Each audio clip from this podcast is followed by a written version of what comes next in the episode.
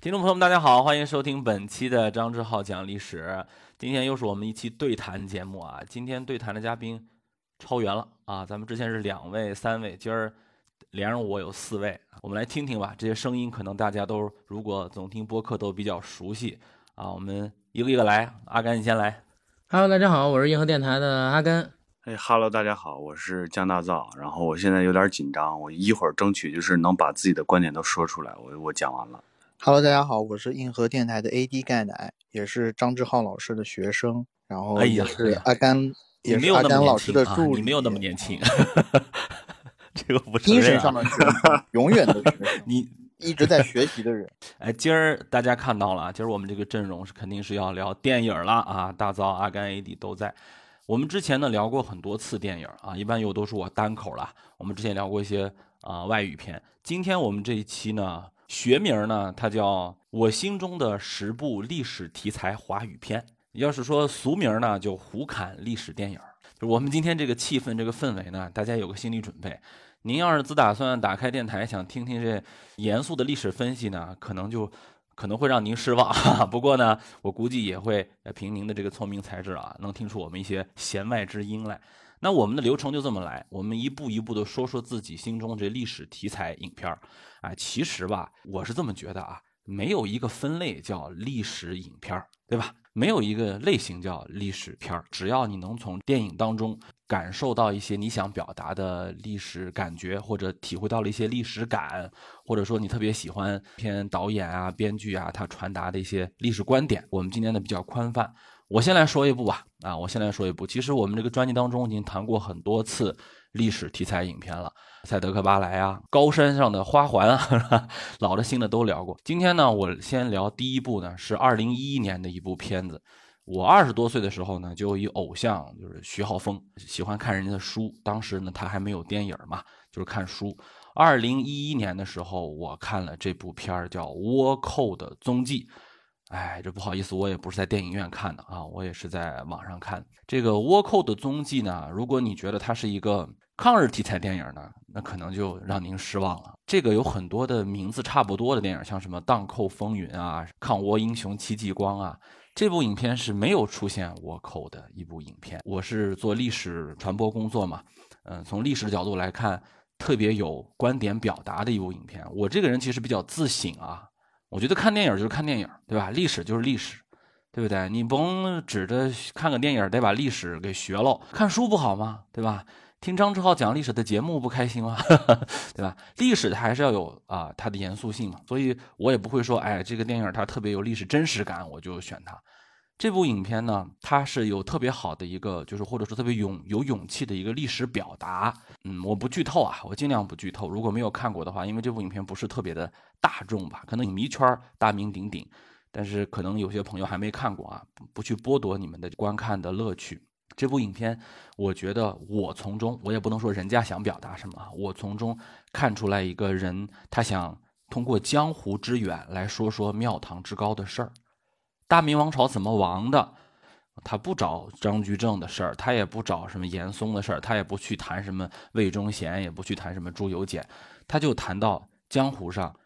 容不下新事物。一个戚继光部队的人，只不过是我学了一些倭刀术啊，你们就这么刁难我啊，你们就这么不容我。一开始是奔着武侠片去看的，但是看着看着却看出一些跟导演有共鸣的地方来啊，包括这个片中啊有一个长相很欧化的一个女性形象。后来我发现徐浩峰的很多影片当中啊都有这个长相很欧化的一个女性形象，我就猜想啊，这可能是导演的一种表达。就是他觉得最好的文化要包容啊，就像这个混血儿嘛，他可能就是最聪明啊，最漂亮。如果一个死水一潭的东西啊，你你容不下一个只是在形式上有所创新，内核我都是向着向着大明的人，那就很悲哀了啊。江湖上尚且如此，那庙堂上更是这样啊。这个大造阿甘，你们应该看过这部片吧？你们谈谈你们对这部片的感觉呗。哎，所以志浩，你是觉得它是折射了某种历史真实，对吧？因为它是虚构的小说嘛，就当然它也有那个呃，也有真实的就是事件的那个，就比如说那个，哎，那个叫什么戚哎戚继光，对不对？就是他的战术啊什么之类的，有这些的体现。嗯，因为我是前段时间正好刚做了那个徐晓峰老师的节目，然后正巧我是因为那个咱们 MC 上的一个朋友叫普洱猫，他给了我一本书，这本书叫《刀与星辰》。是徐晓峰老师影评集，然后看了这个影评集之后呢，然后我又回看了一下，就重新看了一下他之前的几部作品，《剑士柳白猿》啊，《倭寇的踪迹》啊什么的。我说实话啊，我第一遍看这《倭寇踪迹》的时候，那会儿还在上大学，我就想我看了个什么，然后我看了个什么，我到底寂寞是吧？对我真的我到底看了个什么？就是这导演到底他要讲什么？然后里边有一些特别恶趣味又胡诌的一些东西，你就像。对对对，是的。因为你一提这个电影，我就想到一个场景是啥？应该是三到五个他们那城里边门派的守卫，把这几个波西米亚的舞女关到地下水牢里边去，然后他们想占舞女的便宜。然后当时呢就是说，哎，你们三个人陪我们五个人。然后这仨舞女就是说，三个陪五个太不文明了吧？对对对对，你们不如打一打，像个男人一样。呃，开呃不对，开始是这五个人呢就先后猜这个剪刀石头布，输了两个。舞女不满意，说你们不像个男人，你们能不能野蛮一点，像个男人打一架，最后留下了三个，我们陪你们。然后这五个人就砍倒了两个，剩下三个了。然后说，嗯，这个能不能不行不行，太不文明了。又接着打，最后打剩下一个人，剩下这一个人之后说，现在够文明了吧？哦，够文明。那仨舞女把他给打趴下了，然后仨舞女跑了，我就觉得特别无厘头，你知道吗？但是我后来呢，因为看了徐晓峰老师他自己那本书叫《刀与星辰》嘛，然后我发现，哎，他还是一个挺知行合一的人，就是他在那个影评集里边提到了几个非常非常重要的事儿，就是他心目当中的武侠片应该是什么样的，就是他提到武侠片可能是华语电影里边非常有代表性的，几乎也是向世界唯一输出的那个类型片嘛，对吧？因为你要说动作动作片的话，全世界都有，但武侠片绝对是中国独有的。然后他就讲，所有的类型片都应该有一个自己的特质。这个特质呢，不一定非得像什么西部片里得有牛仔，也不一定非得像什么武侠片里就得有剑客。它应该是有一种类型片的恐惧，或者说有一种类型片的元素。这种元素呢，是跳出于时代背景跟这个服装造型的。那动作片你能呃，那那个西部片你能想到的，绝对是有一个人走在茫茫的西部旷野当中。困兽犹斗，然后在一个四处厮杀的世界里边挣扎挣扎着求存。那武侠片应该有一个怎么样的类型片元素呢？他自己想了很久，就想到是什么？是对未来的恐惧，自己会的功夫，那马上就要面对失去的这种恐惧。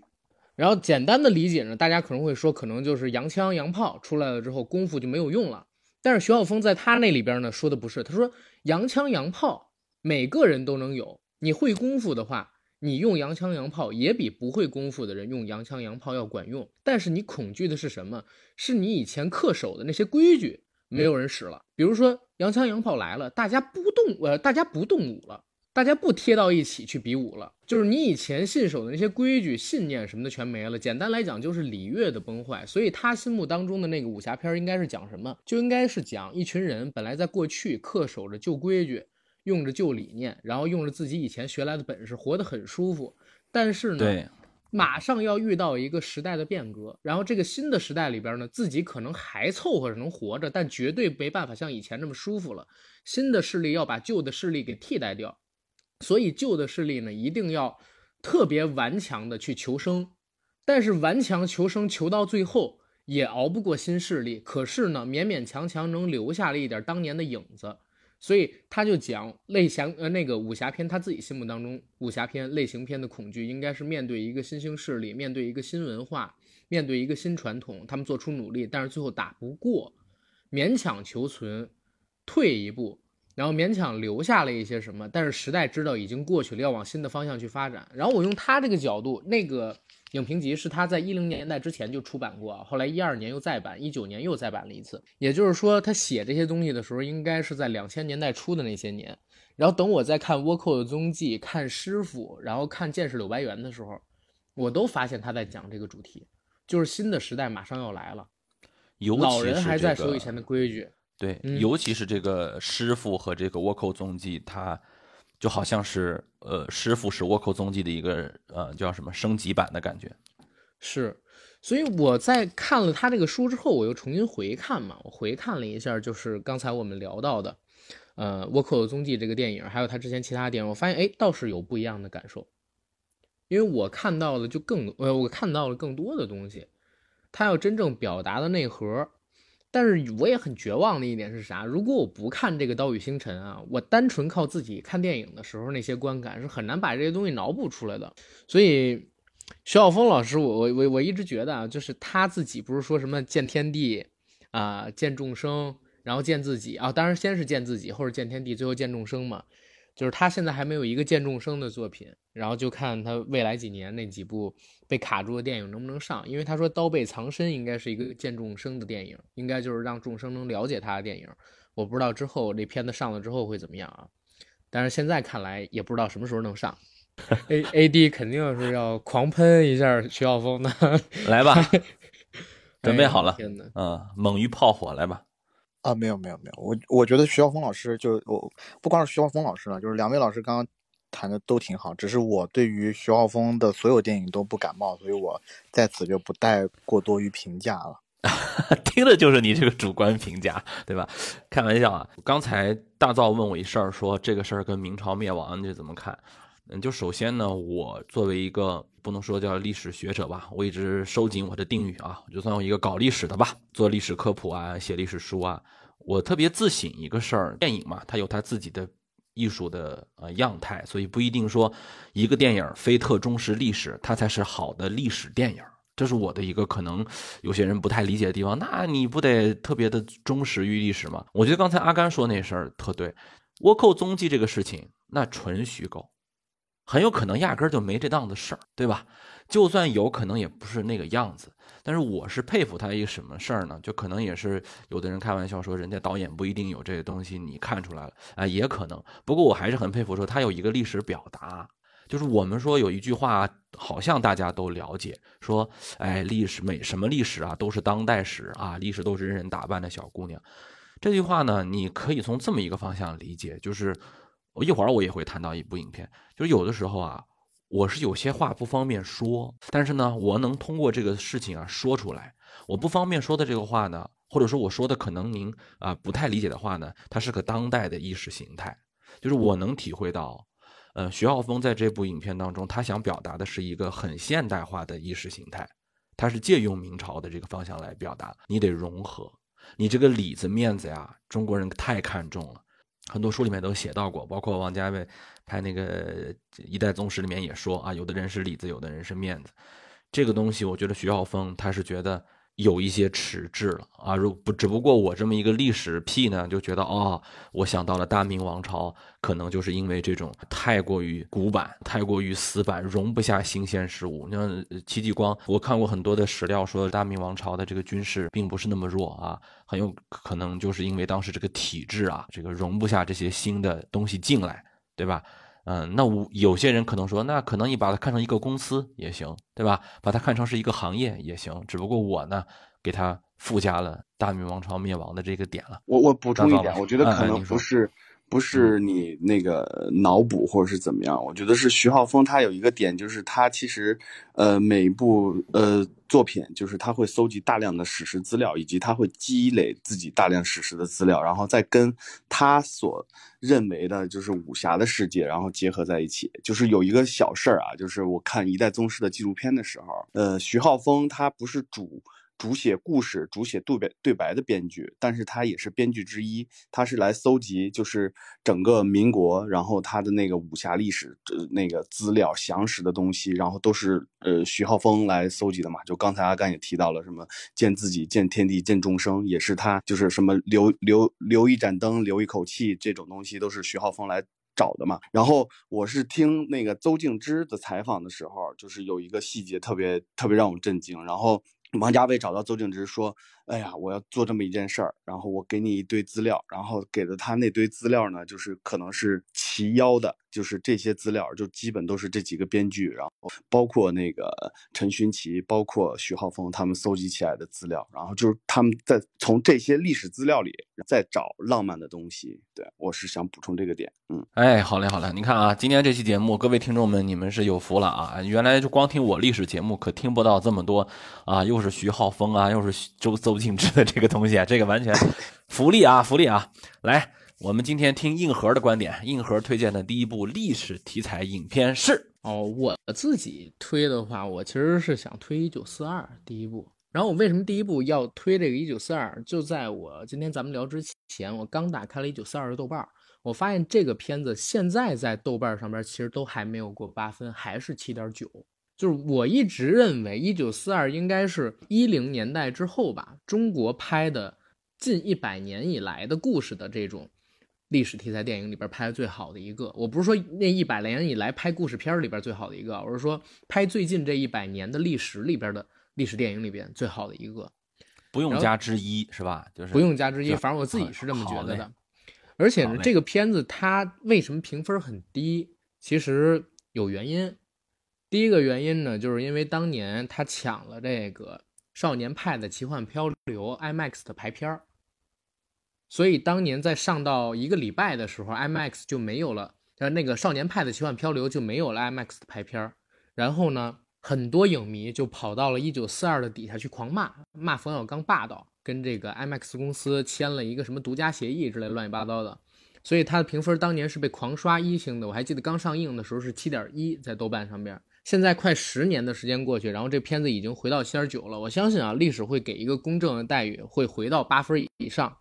然后这个片子呢，为什么我要把它单独拿出来聊？我们先抛开导演本身冯小刚他自己想什么不说啊，这个片儿呢是他在唐山大地震之后的又一部国殇之作。我们抛开对这个冯小刚本人的是非批判，绝对是国产电影里边上乘作品。而且呢，我还看过他的原著小说，就是刘震云写的《温故一九四二》，它反映的其实就是一九四二年的时候，在中国有一场不为人所熟知的大灾难。数以千万计的难民啊，在这场旱灾，你说三分天灾，然后七分人祸的这么一个旱灾的基础上，迫不得已背井离乡。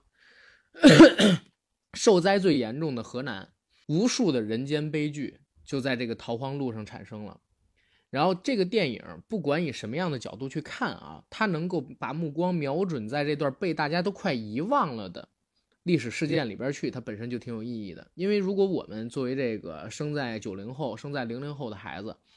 你提一九四二年发生了什么事儿，你像我在北京的可能会说民国二十八年北京发大水，但是我真不知道河南它其实有过一年的旱灾，有过一年的饥荒，我是看了这个片子才知道的。然后更多，更何况比我还要小的那些，更何况还有那些比我小的朋友们、孩子们，他可能对点事儿完全没没有印象。都是通过电影，然后了解当年那段历史。然后这个片子里边，它有几条主线，试图就是从不同的角度去诠释当时发生的那场饿死了几百万人的灾。最让人感动伤心的呢，是张国立扮演的老东家和张国立的儿子张默扮演的栓柱，冯远征扮演的夏路，他们这些灾民颠沛流离的逃荒之路。然后令人反思的呢，也有，就是在这部片子里边，他还特地留出来一条线去拍。国民政府和宗教人士对河南灾情的不同反应，并且在拍他们这一段反应和逃荒线之间穿插了一些作为侵略者的日本军人在面对中国的这些老百姓、这些灾民的时候都做了什么，所以是有一个非常多的视角聚集在这个片子里边。然后当时我有一个很深刻的印象，看这个片子的时候，不是卖儿卖女，那个肯定是情感高峰了。是张涵予演的一个牧师，然后他呢也说一口河南话，在这个灾区上边，哎，逃荒路上传教布道，给大家讲圣经，顺便呢也会把自己就收来的一点点吃的发给那些灾民。但是呢，他看到的是什么？就是随便杀伤兵和难民的那种轰炸机，路边吃人的野狗，然后灾民们一子而食，然后面对。呃，当时有一个镜头是什么？有一个小女孩正好是倒在这个张涵予面前，有轰炸机刚从那边飞过去，应该是炸到那小女孩了。然后呢，张涵予把自己的圣经捂在这个小女孩的伤口上，然后抱起了这个小女孩。从那儿之后，他回到了自己的教堂里边，就想问上帝说：“上帝不知道现在这儿发生的一切吗？既然知道，为什么要这样不管呢？”就当时这个点给我留下来的印象很深。就是在渺在这个广阔的天地跟巨大的天灾面前，人力实在是太渺小了。就是我我们能做的事情太有限。然后，不管是宗教还是我们的政体，还是说我们的人民在面对巨大天灾我们没办法抗衡的时候，都是极其微小、极其微小那些微尘，大家只能被命运推着走，非常可悲。就是当时我在看这个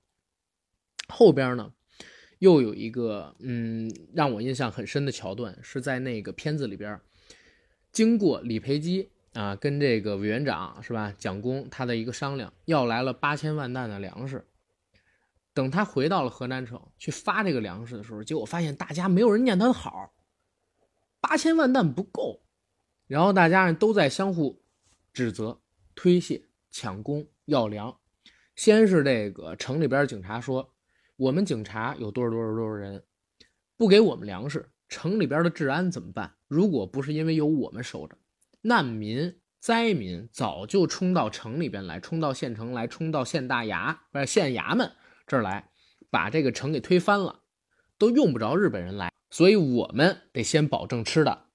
过了这儿呢，又有这搞教育的说，孩子们得吃东西。等他们这边完事儿了呢，又有一些地方的乡绅代表出来说，我们也要保护地方的安定，我们都得要吃的，等等等等。等说完了这些，李培基生气了，早知我就不应该去，我去了重庆，把粮食要回来了，反倒出了问题。结果呢，在聊完这个之后，旁边他秘书跟他说了一个特别有意思的事，说：“哎，您啊，您您这个八千万担，您与其分给他们，您不如这样，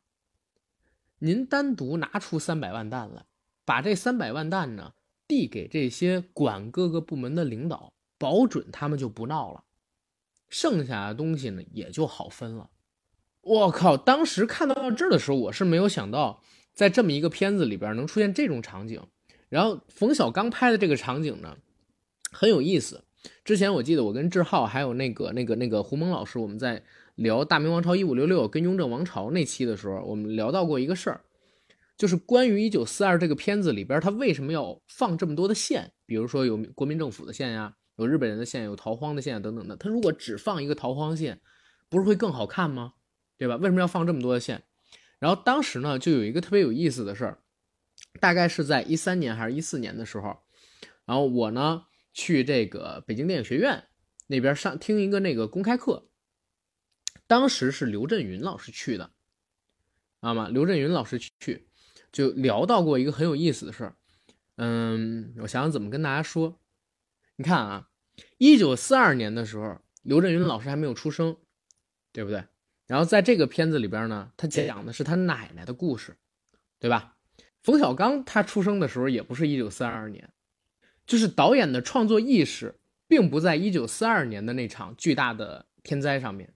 他其实想侧面描写到更多的事儿上边去，他可能自己亲身或者说他们这代人亲身经历过的某一个时间段上面去，那可能是对他们有很大过的一些对对对饥饿的东西，嗯。但这些东西呢，他又不方便明说，也不太可能去拍，所以就叫做一九四二。但是呢，一九四二也好，还是其他的片名也好，不管你是描写什么的，只要你在这个特殊的时间段里边，然后你有这个正题，你就会发现这些故事它都是发生的一模一样的。它其实是讲，就比起八千万担全部都分给百姓，然后这些官员们相互去争功争粮，你还不如通过贪污。或者说通过行贿的方式买通这些上级的官员，让他们自己先吃得饱，然后他们一层一层的分发下去，自然而然的你就不用去想怎么分配这些粮食了。就是这个体制的控诉了，对对。所以呢，我是看完这个片子当年第一次之后啊，我就觉得，哎呦，冯小刚可以，对，冯小刚真的可以，就是他还有能力去拍这么一种电影。那个时候他商业上已经很成功了，大概一九四二上映之前是他最春风得意的时候，随便拍拍那个《非诚勿扰二》都能卖四个亿，拍《非诚勿扰一》卖三点多个亿，然后之前拍《唐山大地震》含五个亿卖六个亿，就属于没有人在大陆能跟他比商业成绩的这么一个导演。然后转过头去，他能拍一个《一九四二》，我当时是挺敬佩他的，而且是以这样的一个角度，而且有这样的创作意识。去聊这样的一段故事，我觉得任何一个人，中国人啊，就是我们在回顾这个民族史的时候，太遥远的，我们可能接触到的少；太近的呢，其实没太发生过。知道吧？而且我们接触到的资料也不够真。但是呢，你放到这个民国时代发生的一些事儿上边去，你能够通晓我们整个民族的所有情感，还有所有共性。就这个片子，它是有这点商业，这它是有这点价值的。嗯，这个阿甘已经把这个片儿分析的很细了啊，我就不不多赘述了。挺惊叹的点是他关注到了所谓的这个乡绅一代的瓦解，是吧？就张国立那个世家，它里面有一句话说：“哎，没事儿，咱换一个地方啊，我知道我怎么能再当地主。”啊，大家都当时讨论这句话。你看有钱人就是不一样啊，成功人士人家有自信，再换一个地方还能当地主。哎，怎么讲呢？如果您知道后面的历史的话，你就知道他这个话呀说大了，对吧？这个后面的，对对对对对，行呢对大造，你你说说这部片儿。对，我就是那个，因为他抢了。呃，那个呃，少年派的奇幻漂流的拍片儿，然后拒绝去影院观看《一九四二》的人，赶巧不啊，就是你啊，就是你。对，然后我是很后来在那个线上才看了《一九四二》，然后。说实话，我不太喜欢这片儿。然后我觉得他的那个选题肯定是没有问题的，因为他是，我觉得冯小刚能选到这个题，肯定跟刘震云有很大的关系嘛。因为这是刘震云做过的一个纪实文学的一个一本书，然后以及他有。呃搜集大量的就是关于一九四二的资料，所以就是有这么一个契机，所以冯小刚拍了这个片子。我不喜欢他的点就是恰恰因为他太商业，他请了两个那个奥斯卡的最佳男演员，然后进来，然后戏其实又没有那么重要，然后但是就是为了就是国际市场，然后来做的这么一个一个一个判断吧，因为那个那个时候张艺谋。拍那个《金陵十三钗》也是请了，请了好莱坞的演员，然后我觉得这是一种，就是这是一种妥协。然后第二个点就是，我觉得他拍的本子肯定是非常非常牛的，确实非常牛。然后我特别不喜欢的点就是里边的演员都是肥肥胖胖的，就是这个不像饥饿年代人应该有的状态。我觉得这可能是他造型出的问题。就是，但是冯小刚是有坚守的啊，就是可以再再呃透露一个小料，他们有要求是呃给。演员的牙齿做化妆的，这个是其实，在很多影视剧里是没有的。就是比如说，我们看今年的什么《革命者》，然后看那个秦昊的一口那个哇，锃光发亮的大瓷牙，烤瓷牙我啊，小白牙，对对对，对呀，我都惊了。我说，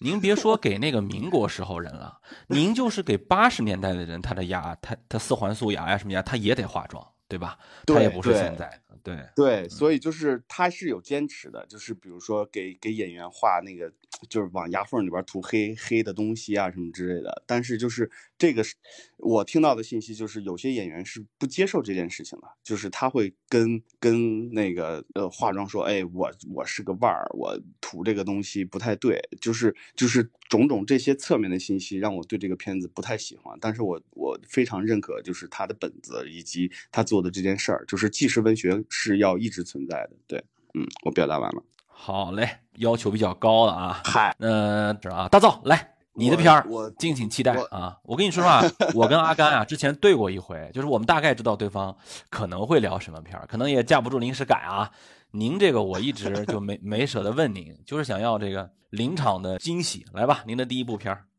我第一部要推荐的历史片儿是《妖猫传》，哎呀，就是赵哥有眼光，有眼光，《妖猫传》啊，这个有眼光，我也没哥老师的片儿了，嗯，好，好嘞，好嘞，不单不单我那个谁，那个那个叫什么呢？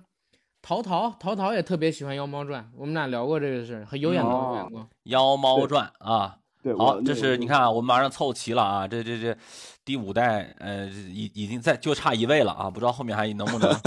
那个凑齐。来，行吧，呃，这个 那我来说大造的这个《妖猫传》开始，因为我有一个观点，因为就是我我没办法从一部作品里边看到一个历史的真实，就是我我的我的感觉就是我需要从一部。一部电影作为切口，就是《妖猫传》是第一部让我觉得就是我对唐朝文化感兴趣的一个一部电影。然后当然就是之前的那个像徐克的电影啊，徐克的什么，呃，就是那个探案的什么什么，就是那些。然后可能还是会，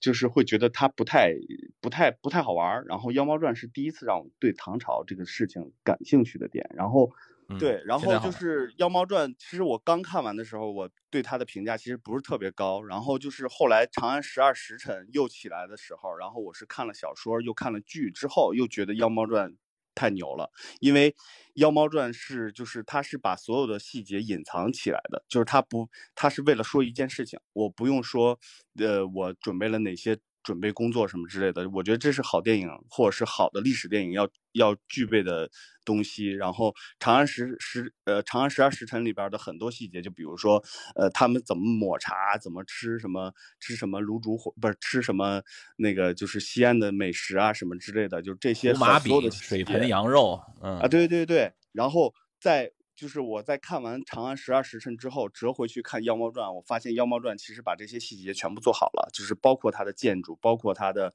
呃美食，包括它的行为举止，然后这个其实是全部都有的，但是它没有突出这个事情。然后《长安十二时辰》只是把这些细节就是做的特别特别长，然后让大家能看到这些唐朝的细节，但是再折回去看《妖猫传》的时候，会觉得哇，《妖猫传》原来人家做的这么详详备，对，嗯，我就分享这么多。这个《妖猫传》里头的张荣荣啊，也是一个就是刚才我们说的那种欧范儿的脸，对吧？当时其实我第一次看到张荣荣演杨玉环的时候，我还真的，哎，我还真的一想，我说我第一感觉是为啥不让张雨绮直接演呢？后来想还是张荣荣演的更合适。这里面其实是俩杨玉环，张雨绮她也是一个杨玉环的影子，她是另一种黑暗一点的杨玉环。是吧？或者说啊、那种魅惑一点的杨玉环形象。张荣荣呢是呃陈凯歌导演他对于大唐盛世的一个想象。你看《英雄所见略同》哈，确实是我能感觉到很多人对于盛世的体会哈，就得是包容之心态啊，就得是开放之胸怀啊。呃，我我想补充一个，因为我看了《妖猫传》的原著，叫《沙门空海之大》，呃，嗯那个大大唐鬼宴之沙门空海是梦枕魔写是的，是的，是的，嗯，然后那个小说里边的杨玉环就是个混血，是的，是的，对。然后我就想说啥呢？《妖猫传》我自己其实还蛮喜欢那个片子的。当时这个片子被很多人骂、被抨击的几个点是什么？第一个点就是说它的建筑到底是和风还是唐风的问题，就是很多人聊哦，这个片子里边出现的建筑它其实是和风式建筑，就是来自日本的。然后第二一个问题呢，就是说这个片子跟我们已知的史实不符啊。然后我就看完到看到这些东西的时候，我就觉得特别扯淡，你知道吗？哎，这个我是很反对的，嗯，对，就是这个片子呢，它就不是一个比如说跟随历史事件改编来的片子，它是一个跟随日本人写的这么一个对唐朝盛唐时期想象的这么一个神怪小说，或者说幻想小说改编来的这么一个电影。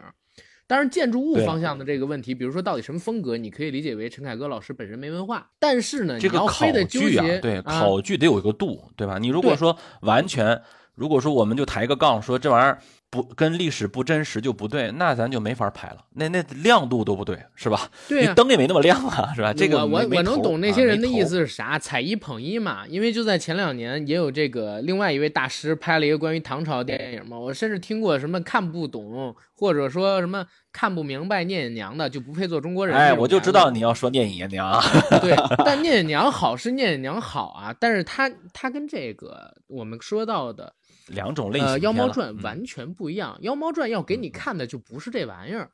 然后呢，说到这个片子里边有一个特别有意思的事儿啊，呃，在《妖猫传》上映之前，陈凯歌上了一次央视的开讲了，然后他在开讲了那个节目里边，当着撒贝宁还有现场大概几百名观众的面儿，他做了一个演讲，讲自己小的时候插队知青的故事。去哪儿插队呢？去云南，去原始森林。他说他离开之前呢，他爸给了他十管大牙膏，大牙膏，一管牙膏可以用一年。什么意思？就是这十管牙膏，十年时光。等到了这个云南的原始森林之后，第一天，哎呦喂，太美了！郁郁葱葱的原始森林，随便一棵树，合抱两人围。然后在前边晚上的时候，全是那种萤火虫亮着，萤火虫有指甲盖那么大，就像是星星落在草地里一样。周围一点声音都没有，空气也合适，特别美。但是第二天早上醒来呢，发生了什么事儿？第二天早晨醒过来，看到的就是当时头前一天他们来的时候，晚上接待他们那帮人，穿上 T 恤，穿上短裤，然后手里边拿着斧子，把这些原始森林的树锯倒、砍倒，放一把火烧了，然后改种橡胶树。然后在不断的伐木过程中呢，他就看到这种几人为的大树倒下，然后被烧掉，然后有那么多的年轻人在这种伐木的过程当中有累坏的、手上长泡的，甚至还有被树压倒压死的。然后陈凯歌当时说了一句话，说我当时看到那个场面的时候，我就知道什么是生活，生活就是给了你一个甜枣，然后呢，把你一把火烧了。化成灰，再给它吹掉，这就是生活。哎呦，然后我在听完他那个演讲之后，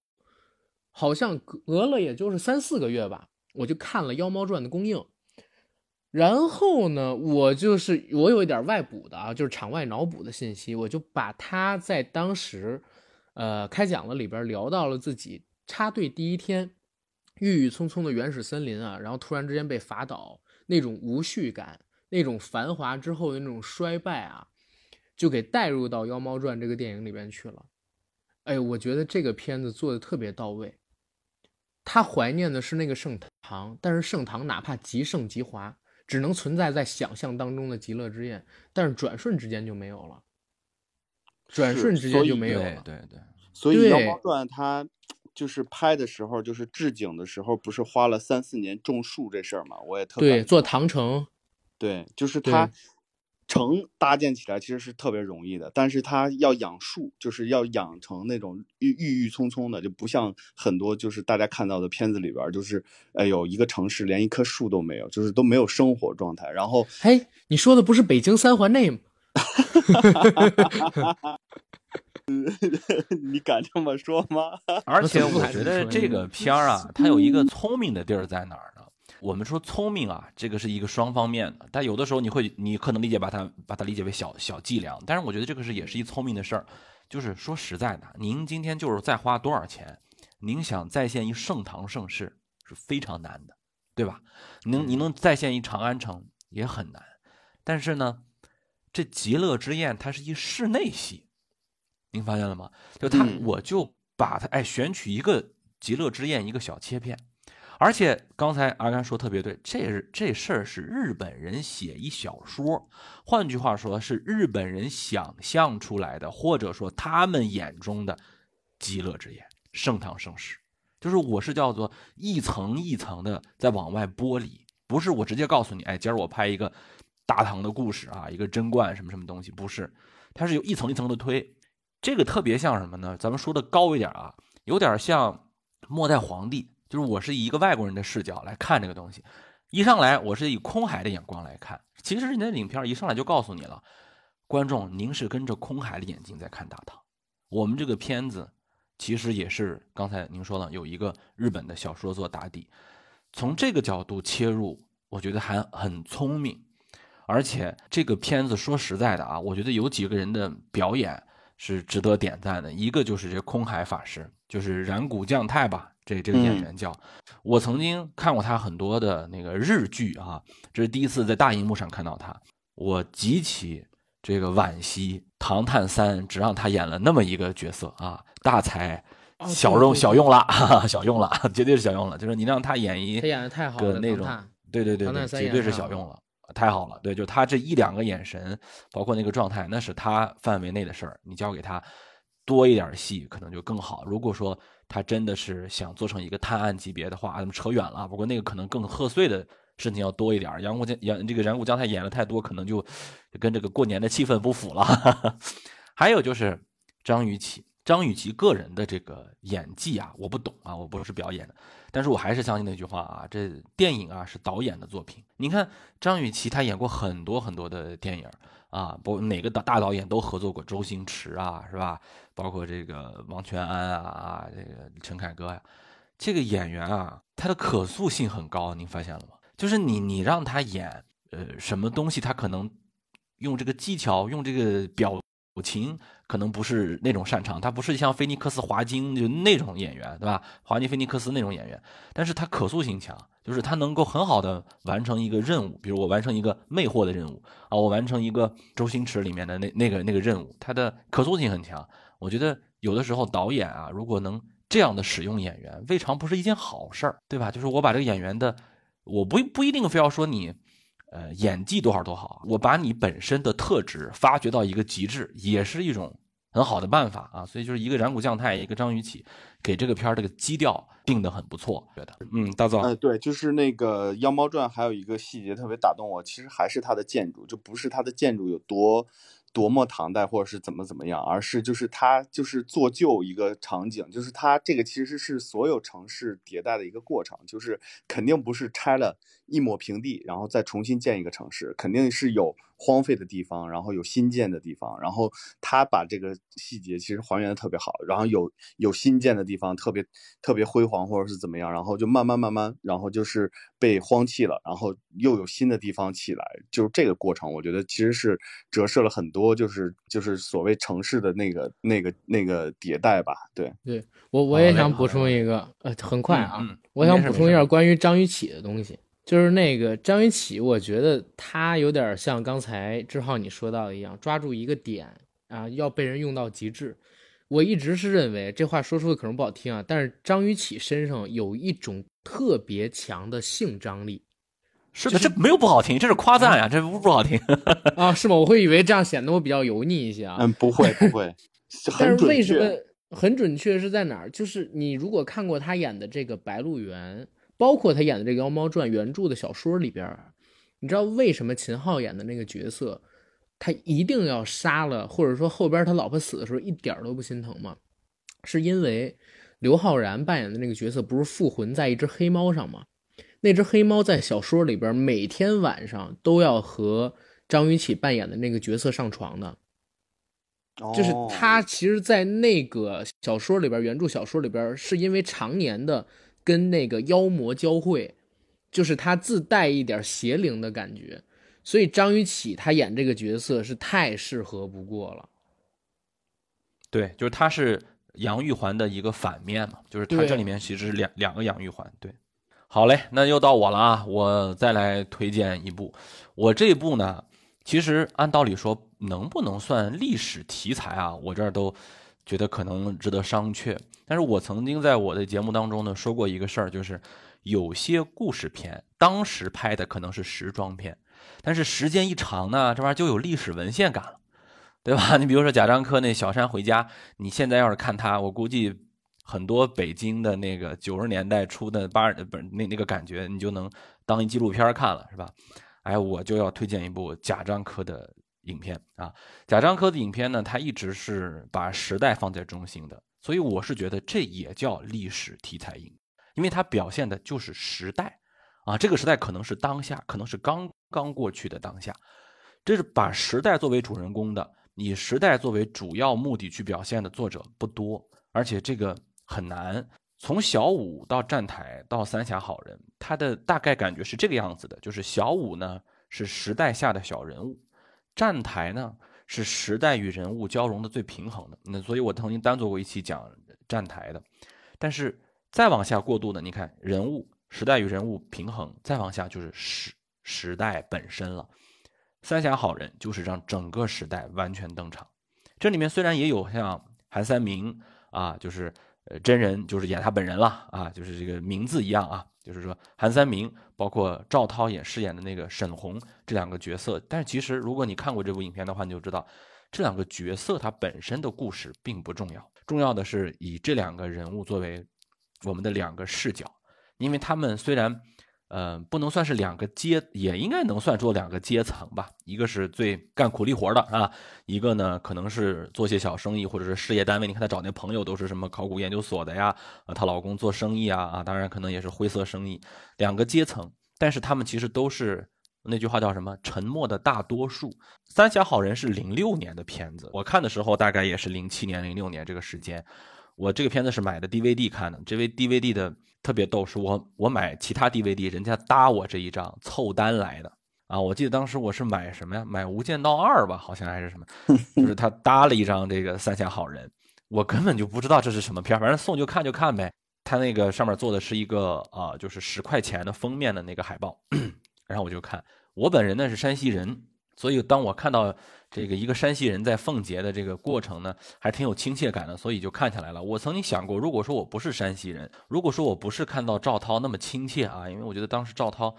整个那个身上散发的气质，就跟我的姐姐、我的妈妈简直就太像了哈。如果要是不是这样，我能不能看下来？我我我打问号。不过我这个部这部片子是经常翻回来看的。那个时期是一个主流叙事或者宏大叙事，并不是像片中反映的那样的一个时代。但是那个时代呢，它也是历史。韩三明看到的，或者是沈红看到的。并不一定是不好，但它是一个容易被人忽略掉的一面。比如说，通过他们的眼睛可以看到，你像那个厂子倒闭了，大家去找他，然后说怎么怎么去给他这个分配那些东西。厂长就喊说啊，两千多年一个城市，对吧？半个几个月就要全部拆完，拆完那么多事情，我怎么解决？还有里面讲的是在这个拆成过程当中。啊，有些人拆房子卖苦力，有些人你还要去负责做权力的手套吧？啊，可能就当时那些蛮荒的时代，啊，做有有些人小混混打得头破血流，如何如何？你再看里面还有一个叫小马的人。人那个小马就天天就是，哎，他他不叫小马吧？他说他自己叫小马，他可能是觉得小马哥是吧？他天天在怀旧哈。整个影片把时代世纪之交的那种荒诞感，最后以一个天外来客的，就是一个飞碟呃火箭吧啊外星飞碟的一个形式出现，是一个我认为超现实主义的现实主义，就是在那个地方你一点都不觉得魔幻，你觉得。社会展现的东西比那个《天外来客》还要魔幻，而且这部影片它的音乐，就是它是林强做的音乐，林强是我特别喜欢的一个电影配乐的一个人，嗯，但是他又很大胆的放入了很多流行歌曲。啊，像什么他们在那个广场里面听到那些流行歌曲，两只蝴蝶，哎，两只蝴蝶，有一个小孩在那使劲喊，是吧？包括里面有一个情景是一个光头，光的膀子啊，一身的那个没有任何的肌肉可言啊，光的头流着满身汗那种地下的，他们那唱那个酒干倘卖无，哇，那个感觉比之后他的电影当中有一个人在那唱有多少爱可以重来，然后赵涛在底下也在那唱要有力量的多啊。所以这是一个我觉得很容易被我们遗忘过的，但曾经我们都经历过的一段历史，能让贾樟柯记录下来啊，很感谢他啊！这是我推荐的第二部历史题材影片《三峡好人》，真好。哎，我还说我想补充一下志浩的，因为志浩他提到一个点，是我以前从来没想过的，就是我以前完全 get 不到赵涛老师的演技跟他的美丽，知道吗？但是志浩刚才提醒了我一个很重要的点，就是。贾樟柯老师一直在描写自己的家乡的故事，在描写山西嘛，甚至你可以再细化一点。然后赵涛老师可能他会有一点，就是属于山西的味道，而这种味道是国内的其他的演员不具备的，所以他去演这种类似的故事，他比较有幸福感。这个这个是我以前完全没想过的。对对对，就是当你看到他拿这个矿泉水瓶儿，然后走哪儿先把那个瓶儿接满。他站站的时候，总一只腿站在那儿，另一只腿呢做一个呃歇脚的状态，稍息原地稍息的状态，就这种感觉太像我们身边的人了。因为呃很多电影题材是这样的啊，就是九十年代呢是京味儿文化是为主嘛，就是大家都是觉得呃呃说话都应该像编辑部的故事啊，像我爱我家的那个样子。后来呢，就是这个像第五代崛起之后，有很多像什么黄土地呀、秋菊打官司啊，可能黄土高原的东西多一点。就是一些小城人物或者小镇人物很少出现在荧幕上，嗯，所以我没有见过这样的人。但是当赵涛一出现的时候，因为贾樟柯 每部都有赵涛哈，就赵涛从年轻的时候一直拍到现在，就完全就是一开始看到，你就我看那个站台里头他演的那个人，那么就我姐嘛，是吧？再看那个呃《三家好人》，这不就我妈嘛，是吧？现在你看那个《山河故人》，就他做一个打麻将的。麻将馆的老板娘嘛，然后我我舅妈就是麻将馆的老板娘，你每天就是要和那些三教九流、三教九流啊，甚至原来的一些道上混的人打交道，你就得有那个范儿，对吧？那就就那样嘛。贾樟柯的电影的魅力有很多了，我说不说不完。但是有一点是历史，为什么今天要聊历史题材电影？如果历史题材电影有一种让我们记住一件事情的功能的话，那就是要提醒我们身边的人，可能更值得我们记忆。而不是说非得去看帝王将相才子佳人，对吧？所以我就推推荐了这部。嗯嗯，OK，AD 要说两句。对对对，我说两句啊，就是那个《三峡好人》是我嗯贾樟柯两千年以后的作品里面我最喜欢的一部，也是。但我喜欢的点呢，也其实呃，我其实我一直喜欢贾樟柯，但贾樟柯中间两部作品我不喜欢，一个是《山河故人》，一个是《天注定》，其他作品我都还蛮喜欢的。然后我一直觉得贾樟柯是新时代导演里面，嗯，为数不多的肯为，我用的比较俗一点的词就是肯为小镇青年发声的一个导演，或者说他的目光就是来自于他成长的土壤，所以他的作品让我很着迷。嗯，三峡好人我为什么很喜欢呢？是因为他记录的那一段历史，我我倒不是像，嗯，张志浩老师一样从他自己的家乡故土的那个角度去看啊，我我反而特别着迷的是他在呃，我们随着韩三明，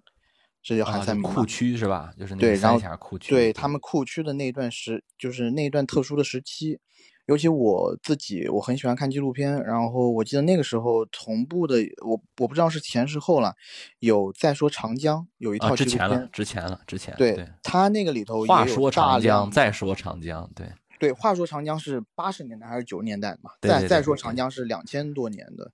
啊，两千年左右的那那那一部，然后里面就写了有大量的这个三峡库区的那个呃移民。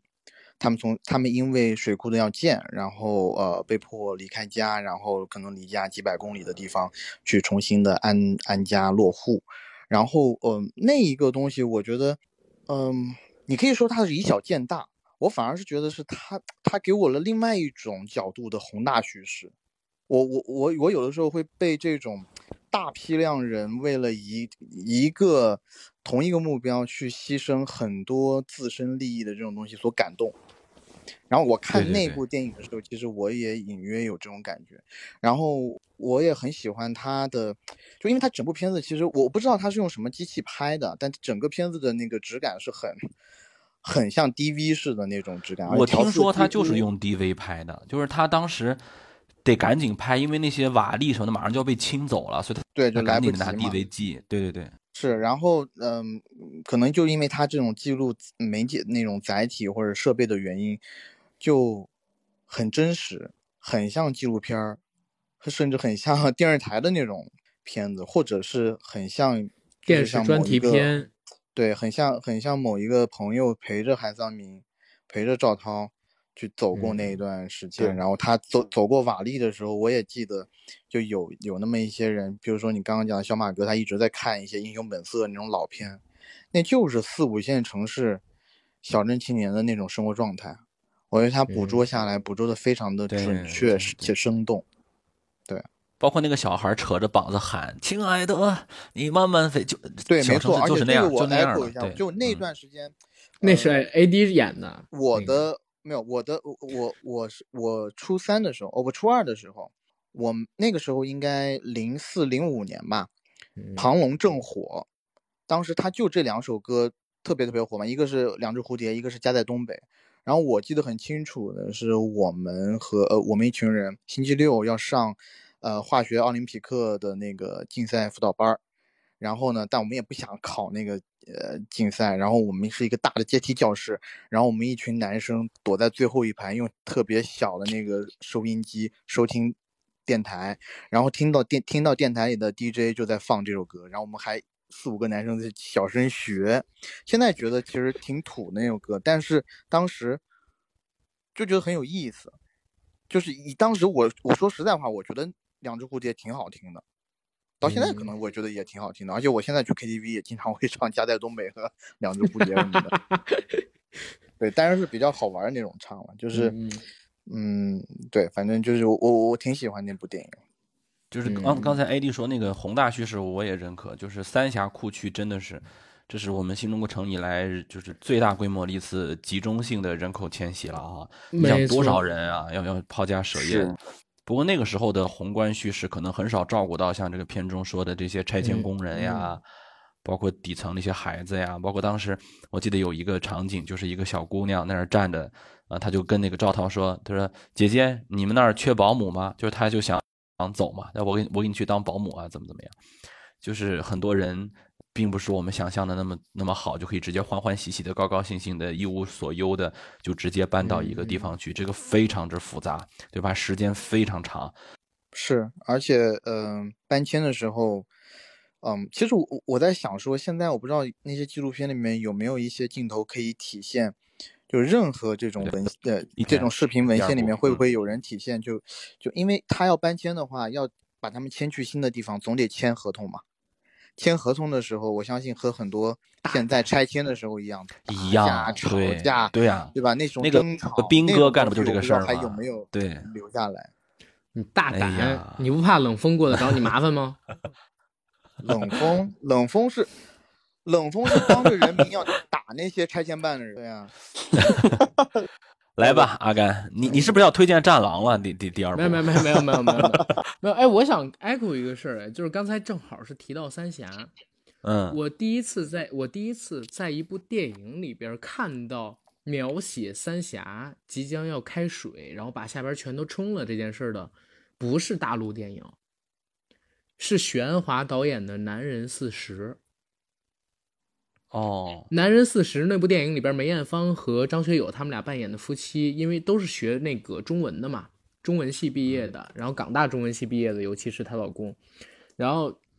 张学友扮演的呢，又是一个高中的语文老师，在结尾的时候，在那个片子的结尾，他跟梅艳芳说：“有时间我们去一趟三峡吧，马上就要放水了，听说很多景色都再也看不到了。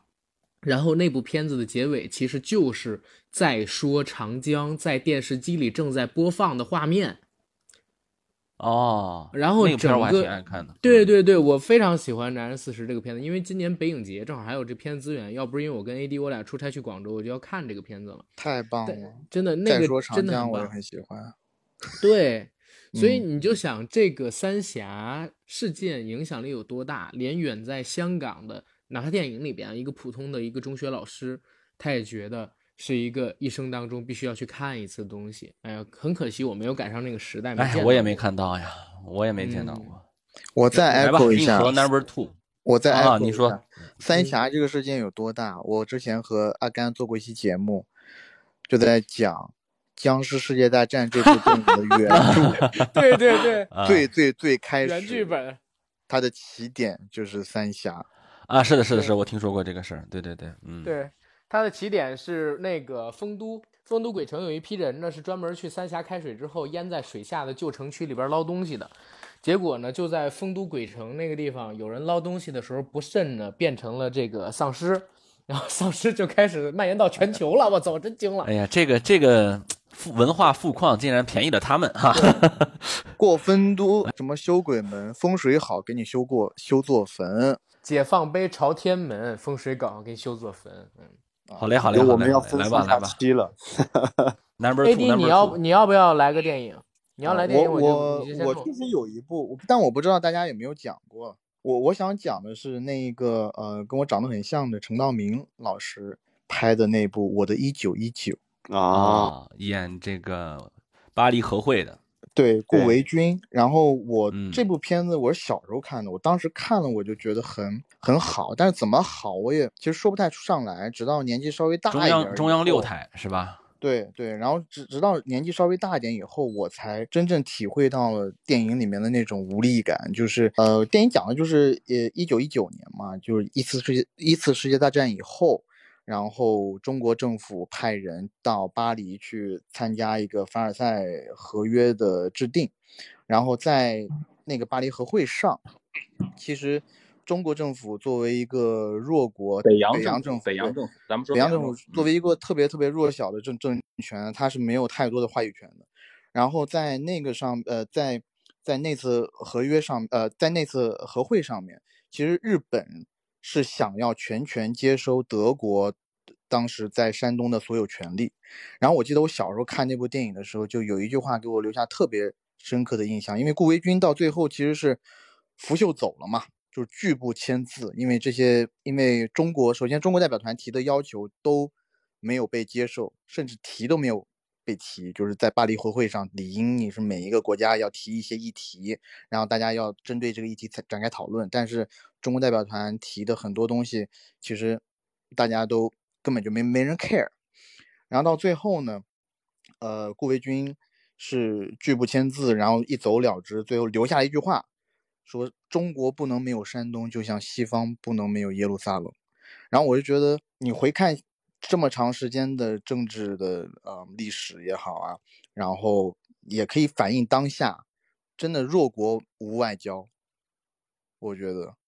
然后也可能也联想到这两天发生的事情吧，所以我觉得感触还是蛮多的，也想听听，嗯，对张老师注呃就是专业的从历历史专业的角度来说一下这个顾维钧其人，因为他他是不是还就是还被评为战犯还是什么意思的？他他应该参与过很多个就是中国对外这种合约的谈判啊什么的吧？哦哦，怎么说呢？这部影片呢，我也是小时候看的。我说实话，我那个时候看这部影片的时候的感觉和 A.D 差不多，就是特别燃嘛。那个时候不像今天，就是我们祖国这么强大嘛，是吧？那个时候还在韬光养晦嘛，用当时的说法，就外交上是有一些同理心的啊。外交的片子觉得特别燃。这部影片呢，我可以这么讲，就是不一定非要说百分之百真实啊，一个字儿都不能错的。才能是电影的表达，对吧？我们说非得说顾维钧先生在当时巴黎和会上有没有说这句话呢？有没有说什么中国不能失去山东，就像东就像西方不能失去耶路耶路撒冷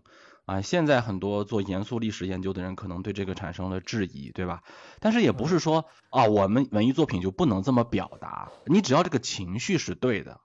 有了一个完整的表达，我觉得就没有什么问题。因为顾维钧他有一个什么好处呢？是说他的自己的记录特别多。当时实在是没有播客节目，像有的话，估计他还得开一档。就是他有特别特别多的那个记录，因为他很年轻很年轻的时候，因为那个时候咱们国家外交人才确实是很少嘛。他很优秀，他很年轻就进入了一个很高端的啊，能接触到我们这么说吧，这就是近代的北洋政府的活化石，中国外交的活化石。持续时间又长，对吧？然后他位子又高，人又年轻，能记录的东西又多。清末、民国初年一直到整个中国近代，他都经历过。所以很多历史学家呢，就是拿他的记录，包括他的一些笔记啊、日记啊、发表的文章啊，都可以作为研究的基础。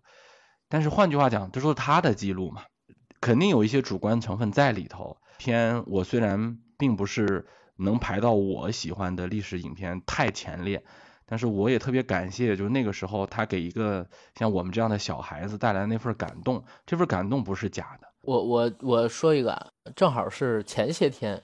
，AD 跟我聊这个事儿的时候，我们俩那天晚上喝了点酒，他提到他要聊这个我和我我的一九一九这部电影，其实我之前是完全没看过这部电影的，你知道吗？我完全没看过这部电影。那天晚上，AD 跟我聊完之后，我是在酒店里边看了一下这个电影。然后我看完这个电影之后呢，我有搜过，就是顾维钧他这个人。首先他自己有一个回忆录，他自己的回忆录里边当时提到巴黎和会这个事儿，他说中国代表团的缺席一定会让世界愕然，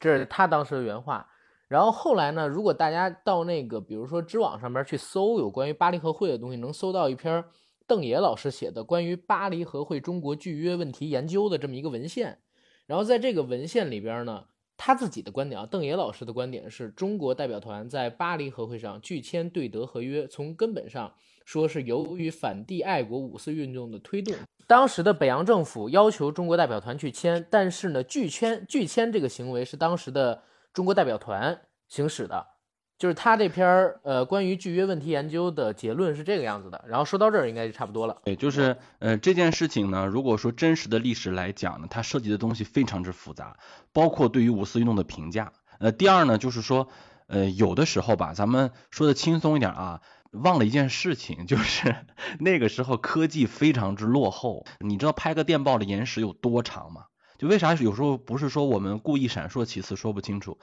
从北洋政府发一封电报到巴黎，巴黎接收，然后再去去行使这个东西，它完全都是得经过两天甚至更长的时间的。所以你想啊，如果说这个事情你想让电报已经很发达了啊，你别你别说写信，那就更不可能。电报这么发达的东西都要有这样的延迟，你说这个事情是由舆论影响呢，还是由政府指使呢，还是由当时所有的与会人员去判断呢？顾维钧的态度是什么呢？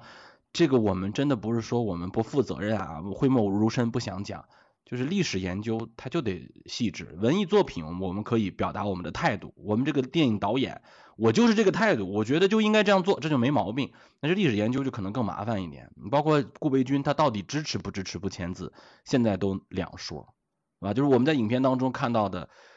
扮演。顾维钧的陈道明老师的这个角色塑造，我觉得很成功啊！就是说，我们中国永远不会忘记这一天。你们凭什么把山东割让给日本？你们凭什么？怎么？这个我觉得没问题。这个导演的表达，包括当时的民族情绪都没问题。可是你说真实事件，那个顾年轻的顾维钧，他是不是觉得，如果我们签了这个合约，对我们中国的就当时北洋政府的那个利益会更大？那他也是一种爱国呀，是吧？我只要签了，如果说呃利益会更大，就算我们吃了这个暗亏。我们会不会让自己有有这个东西很复杂，很多人不理解为什么把这个山东签给日本还会对我们利益更大？账不是这么算的，这个很复杂。包括我们如何进入到国际舞台上去，如何跟国际舞台打交道，这个头该怎么开？就后面的九国公约，就是华盛顿会议怎么能再把山东要回来？这是很复杂的，这个就不是一个影片的长度，作为一个九十分钟或者一百二十分钟影片，他应该做的了。啊，我们也不能苛责说，你看就没有说清楚，这是我的一个态度。对我从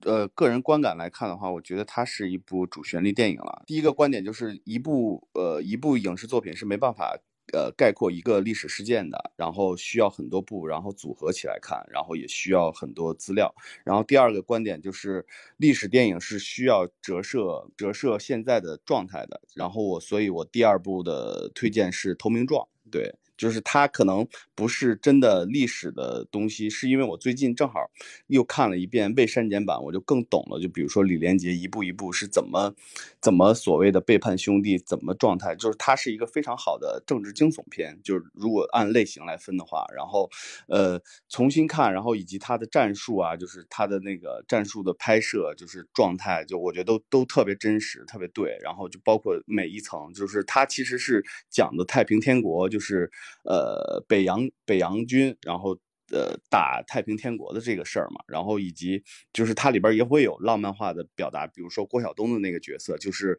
很浪漫的一个太平天国的一个。一个一个军长说：“我不能，我不能投降，但是我可以让你把我杀掉，然后把苏州攻攻下来这件事情。然后以及，呃，我觉得就是呃人物弧光，呃李连杰的那个角色是做的最好的。然后以及他折射了很多，就比如说当下的就是我们的兄弟情啊，或者是朋友之间的关系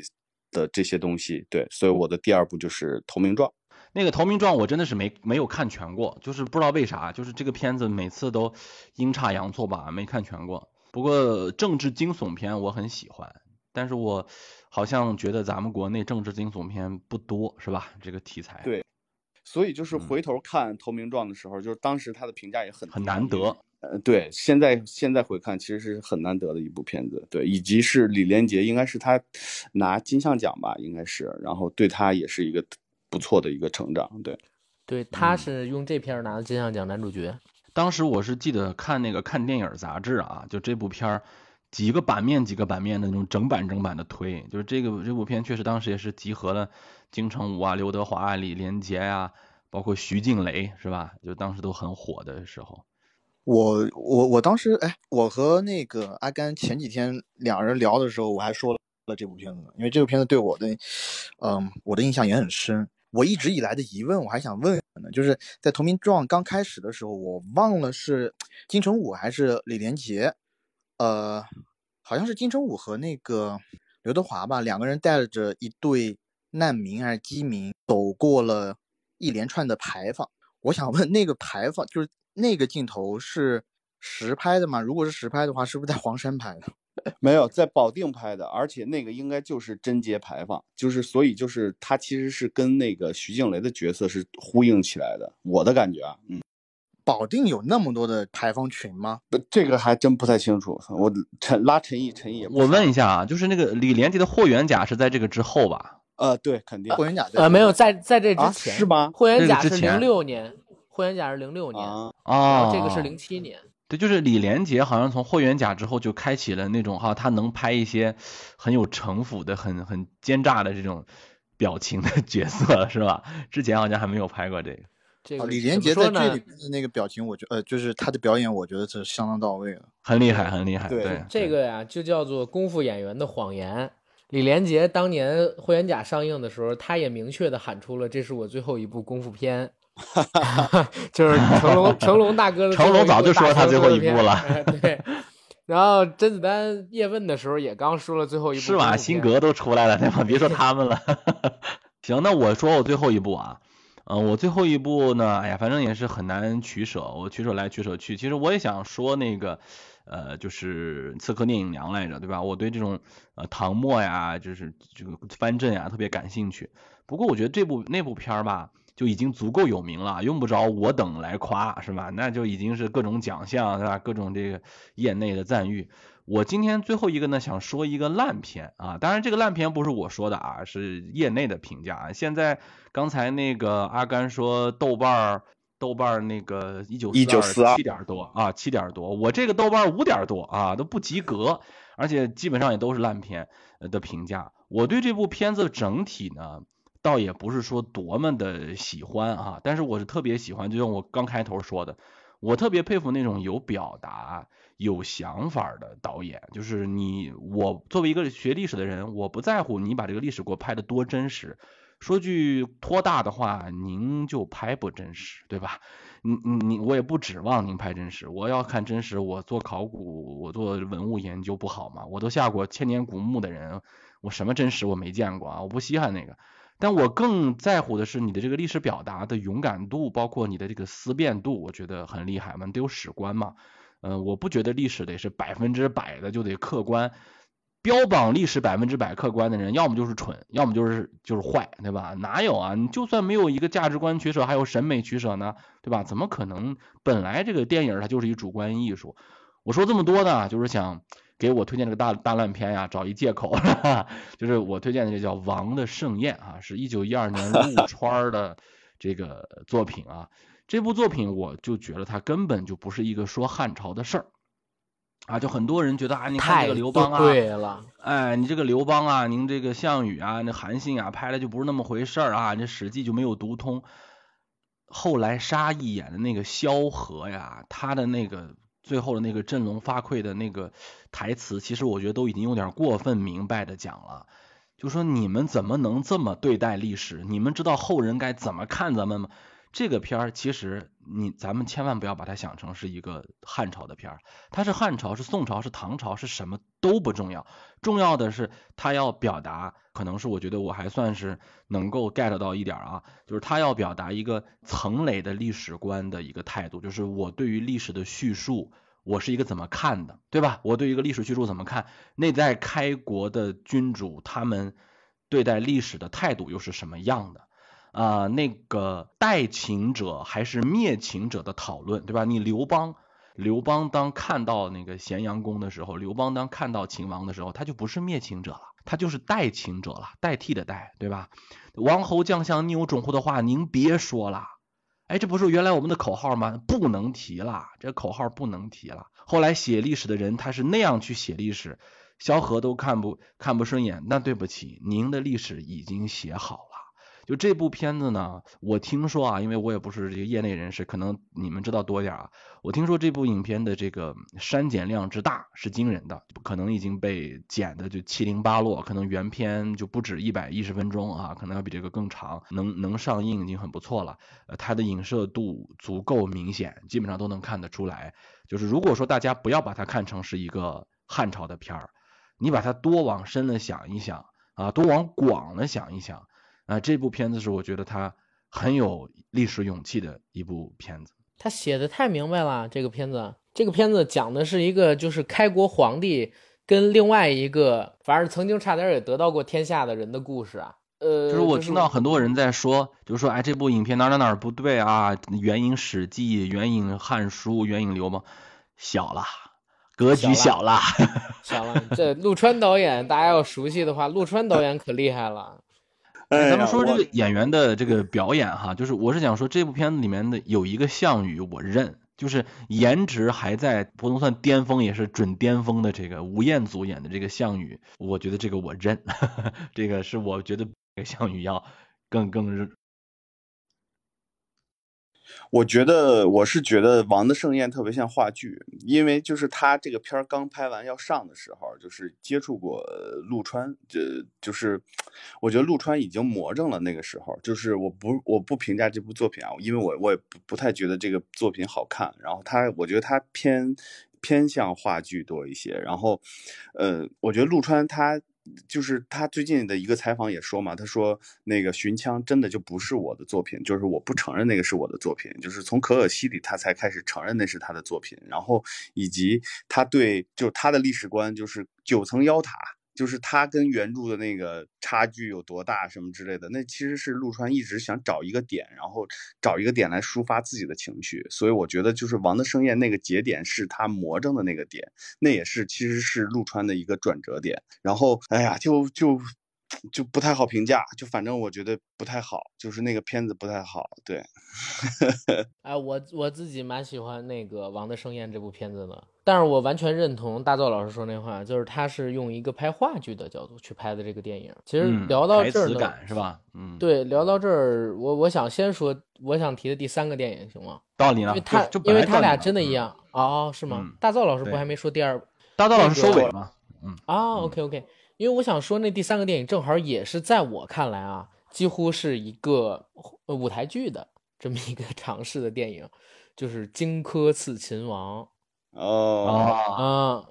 这个片子对这个片子是我自己觉得啊，它很像刚才我们提到的呃《王的盛宴》吧，它其实也是一个舞台剧的尝试了。然后可能电影一开场，大家会觉得我操，这里边出现的秦始皇怎么是李雪健老师扮演的这个样子，而且。尖高嗓儿，像个疯子一样四处吼。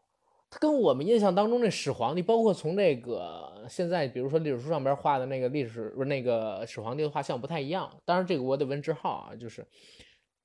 我们在历史书上看到那个大腹顶顶，对吧？然后身高伟岸的始皇帝是什么时候的画像啊？你们不觉得谁都长那样吗？对吧？你们不觉得那个，就是你们不觉得那个皇帝他是，嗯，就是一个标准化吗？就是它是一个符号，啊，赶紧把它理解成一个符号就行了。它不是一个说画像哈，就是这是我们在中国古代宫廷人物画当中的一个标准样式。就是你如果我出一个选择题，请让你看下面四个皇帝谁是秦始皇，你是分不出来的。就是我把什么几个皇帝分，它是个符号，对，更像一个符号吧。嗯，明白。关然后关于这个片子呢，我还想呃补充一个场外的信息。这场外信息其实我一直想要，但是没弄到。就是如果大家有了解过这个《荆轲刺秦王》的话，你会发现它有三个版本，一个是国际版，一个是大陆版，还有一个是日本版。然后这三版的时长呢不太一样，国际版跟中国版，呃，国际版跟大陆版的时长差不多的，就一百二三十分钟。但是日本版最长，我听说是对吧？日本版是一百六十九分钟，在 B 站上边呢，其实是可以搜到日本版的花絮的。还有就是跟大陆版删减的那个东西，你其实可以搜到大概二十五分钟到二十六分钟左右。因为我一直没有搜到过日本版的完整片源下载，所以我看的都是大陆版。但是我在看那个删减片段的时候，我发现有几个有几个点是很有意思的。因为如果大家看过大陆版的话，你会发现张丰毅扮演的那个角色开始是并不愿意去刺杀秦始皇的。啊，大陆版的那个版本，对，他的那个大陆版的版本呢是，呃，那个谁，那个叫什么，巩俐，巩俐扮演的，呃，那个角色一直在劝张丰毅，最后给他劝动了。但是如果你看过开场的话，你就应该知道，那个赵女和李雪健老师扮演的秦始皇，他们俩的感情非常好，包括他也沉醉于秦始皇的那个理想。对，就是这一块其实是有点说不通的。但是日本版呢，它就多出来一个情景。多出来一个情景是啥？是在演武场上，几十名刺客用自己的命，用自己的命去劝张丰毅杀秦始皇、杀李雪健。那当时呢，死了几十个人，然后荆轲才决定，好吧，那我要去。而且荆轲呢，在这个呃小，在这个大陆版的电影里边，他也他是用右手去持刀嘛，去持剑嘛，然后杀这个秦始皇。但是前边呢曾经说过，他是左手杀人杀的最好，就是功夫最高。但是他为什么左手不持剑呢？在日本版里边也有这么一个场景，就是他杀盲女跟盲女一家的时候，就是杀周迅演的那个盲女的时候，说过一句话，说他以前用左手杀人，因为左手的功夫好，但是杀了很多的好人，所以那之后他就再也不用自己的左手了，把这左手给封起了，所以导致他最后杀秦始皇的时候，他也用的是右手。啊，就是这几个版本它是有这一点点不一样。然后我们说回这个片子啊，我一直觉得就是刚才志浩提到的那个《王的盛宴》和我们看的呃《刺秦》，它其实都一样。表面上它可能是在讲一个可能距离我们时间很遥远两千多年前的故事，但是如果你把它放带进去，你会发现这里边的人物、这里边的情景、这里边的权谋斗争，几千年后还是一样在上演着。然后它比较牛逼的地方是哪儿呢？陈凯歌，我一直觉得他是一个浪漫主义大师啊。当然，现在因为浪漫主义是已经是臭大粪了，大家不认这些东西，所以他的评价就越来越低，越来越低。但是浪漫主义最牛逼的地方，陈凯歌运用在哪儿？就是他的电影里边你不用讲逻辑的，他也不跟你讲逻辑，他自己想讲什么故事就讲什么故事，他自己想讲一个什么样的背景就是什么样的背景，就跟《妖猫传》和风唐风为什么杨玉环他是一个这么一个混血儿这么一个角度去讲是一样的。他就讲自己心里的那点故事，然后在整个中国电影史上边，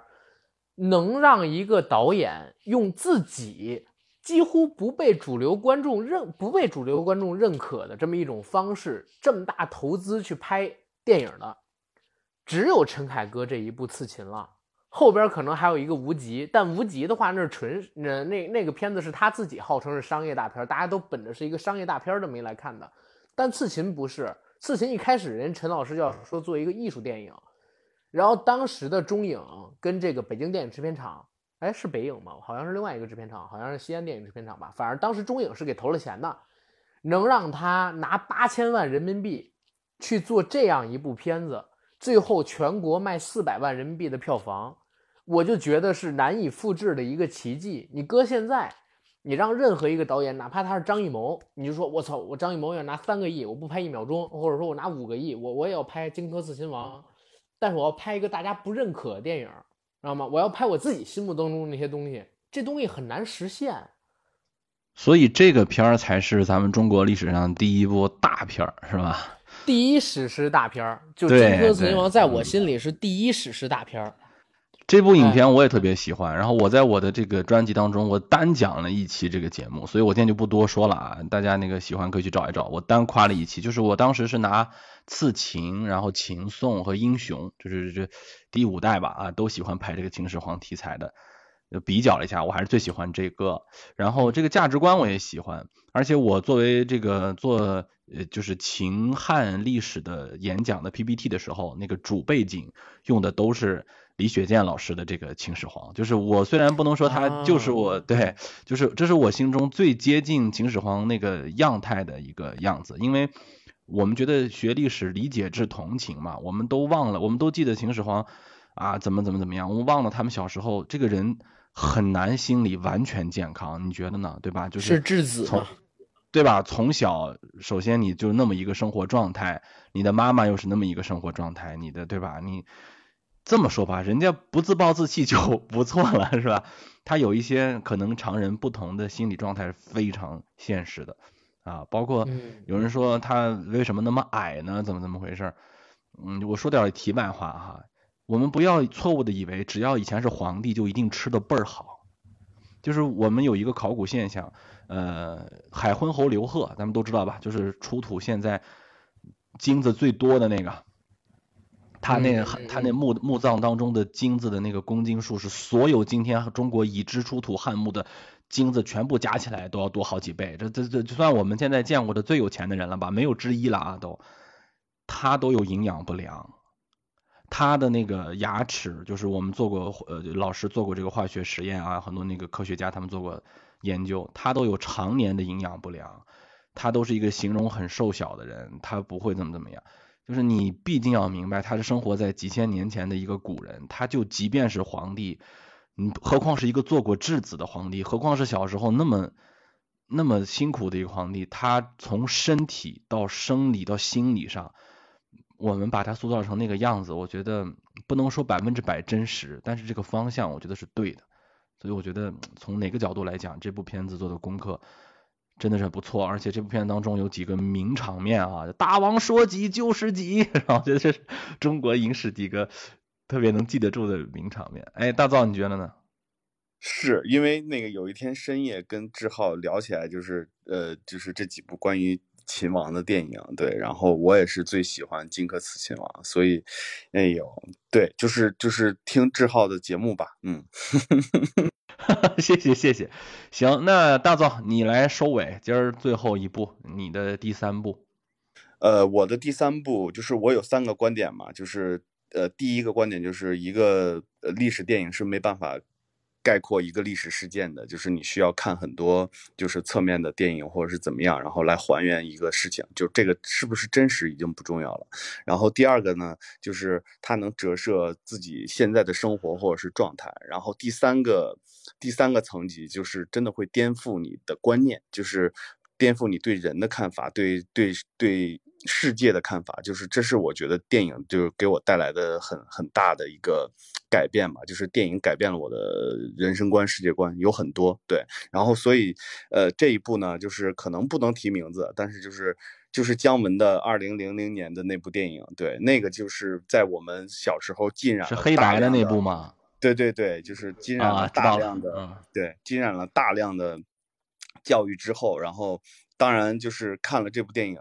就是我应该是很很晚才看，应该是先看了《南京南京》，然后再看了这部，然后这一部就是我我是真的不知道，就是在一个被殖民的情况下，然后呃那个人的生活状态是什么样的，就是里边是不是有市井的东西，就是我觉得它还原的特别好，这个是颠覆我对不管是对战争还是对人，就是。在这个状态里的呃日本人还是中国人，就是都有不一样的感觉，对，所以我最后就是这一部是对我冲击非常大的。当然，本来就是另外一部就对我。对我冲击比较大的就是李安的那个呃与魔鬼共骑，就是他讲的一个点，就是也有点像，就是他讲了美国南北战争嘛，然后他讲了在呃南部和北部中间的一个一个地方，就是他其实是中间的人，他是模糊的，我到底属于北方，我还是属于南方？然后他在里边，我一会儿变成南方，一会儿变成北方的人，就是这个过程其实是很像，就是每个人的那种矛盾性，所以就是，而且这部电影肯定是也是姜文的转折了。因为就是看后来何伟写他的那个呃写他的特稿的时候，是他已经呃呃接受了禁令，然后就比如说三年。三年不能拍电影，然后去拍了那个《天地英雄》的时候的状态，然后他特意又回到唐山，然后拍就是呃回溯，就是拍《鬼子来了》的时候的状态，然后就这个其实后续姜文的电影都不能直接再讲历史事件了嘛，所以就是我觉得这也是一个遗憾，嗯，然后我然后就回到那个《三峡好人》，我觉得《三峡好人》也是贾樟柯的一个转折的作品，就是他后边的作品故事就越来越客气，越来越。越来越后面就是 A D 不喜欢的那些作品了。对对对，但是那个《江湖儿女》，我觉得从商业片角度来看还挺不错的。《江湖儿女》我是喜欢的，就是它中间两部我不喜欢，不错，就是山河山河故人对吧？和山河故人和天注定我特别不喜欢 两部，两部。好好啊，今天这这这场啊，就是饕餮盛宴啊，没有想到咱们聊了这么长时间，而且每部片子都有思想的碰撞。本来我们是约好聊十部的，就是我们说您心中的十部历史佳片 Top Ten 嘛，咱们一人聊了三部啊，这个 A D 跟阿甘算硬核兄弟呃三部，这个水满则溢，月满则亏，咱就把这最后一部啊聊给今天的听众。如果你觉得心中有一部，啊，特别好的，也希望你在评论区里面打出来。你你当然你不能不提名字啊，你不能跟大刀老说，哎，这个名字不能谈。这个我相信大家一定会聊一些能谈名字的电影的啊。其实包括刚才大道说的那部那个李安拍的那部片他在美国。那部片儿也不受待见，对吧？就据说对美国对美国主流价值说你这个华人你拍我们这个南北战争这立场好像也是不受待，哪儿也一样，对吧？哪儿也有禁忌。历史题材电影那更是带着指枷锁舞蹈。拍历史题材电影本身就不容易，拍好了就更不容易啊！我们感谢这么多好的电影跟我们聊。行，那咱们今儿就结束，谢谢阿甘，谢谢 AD，谢谢大钊老师。回头再约，回头再约。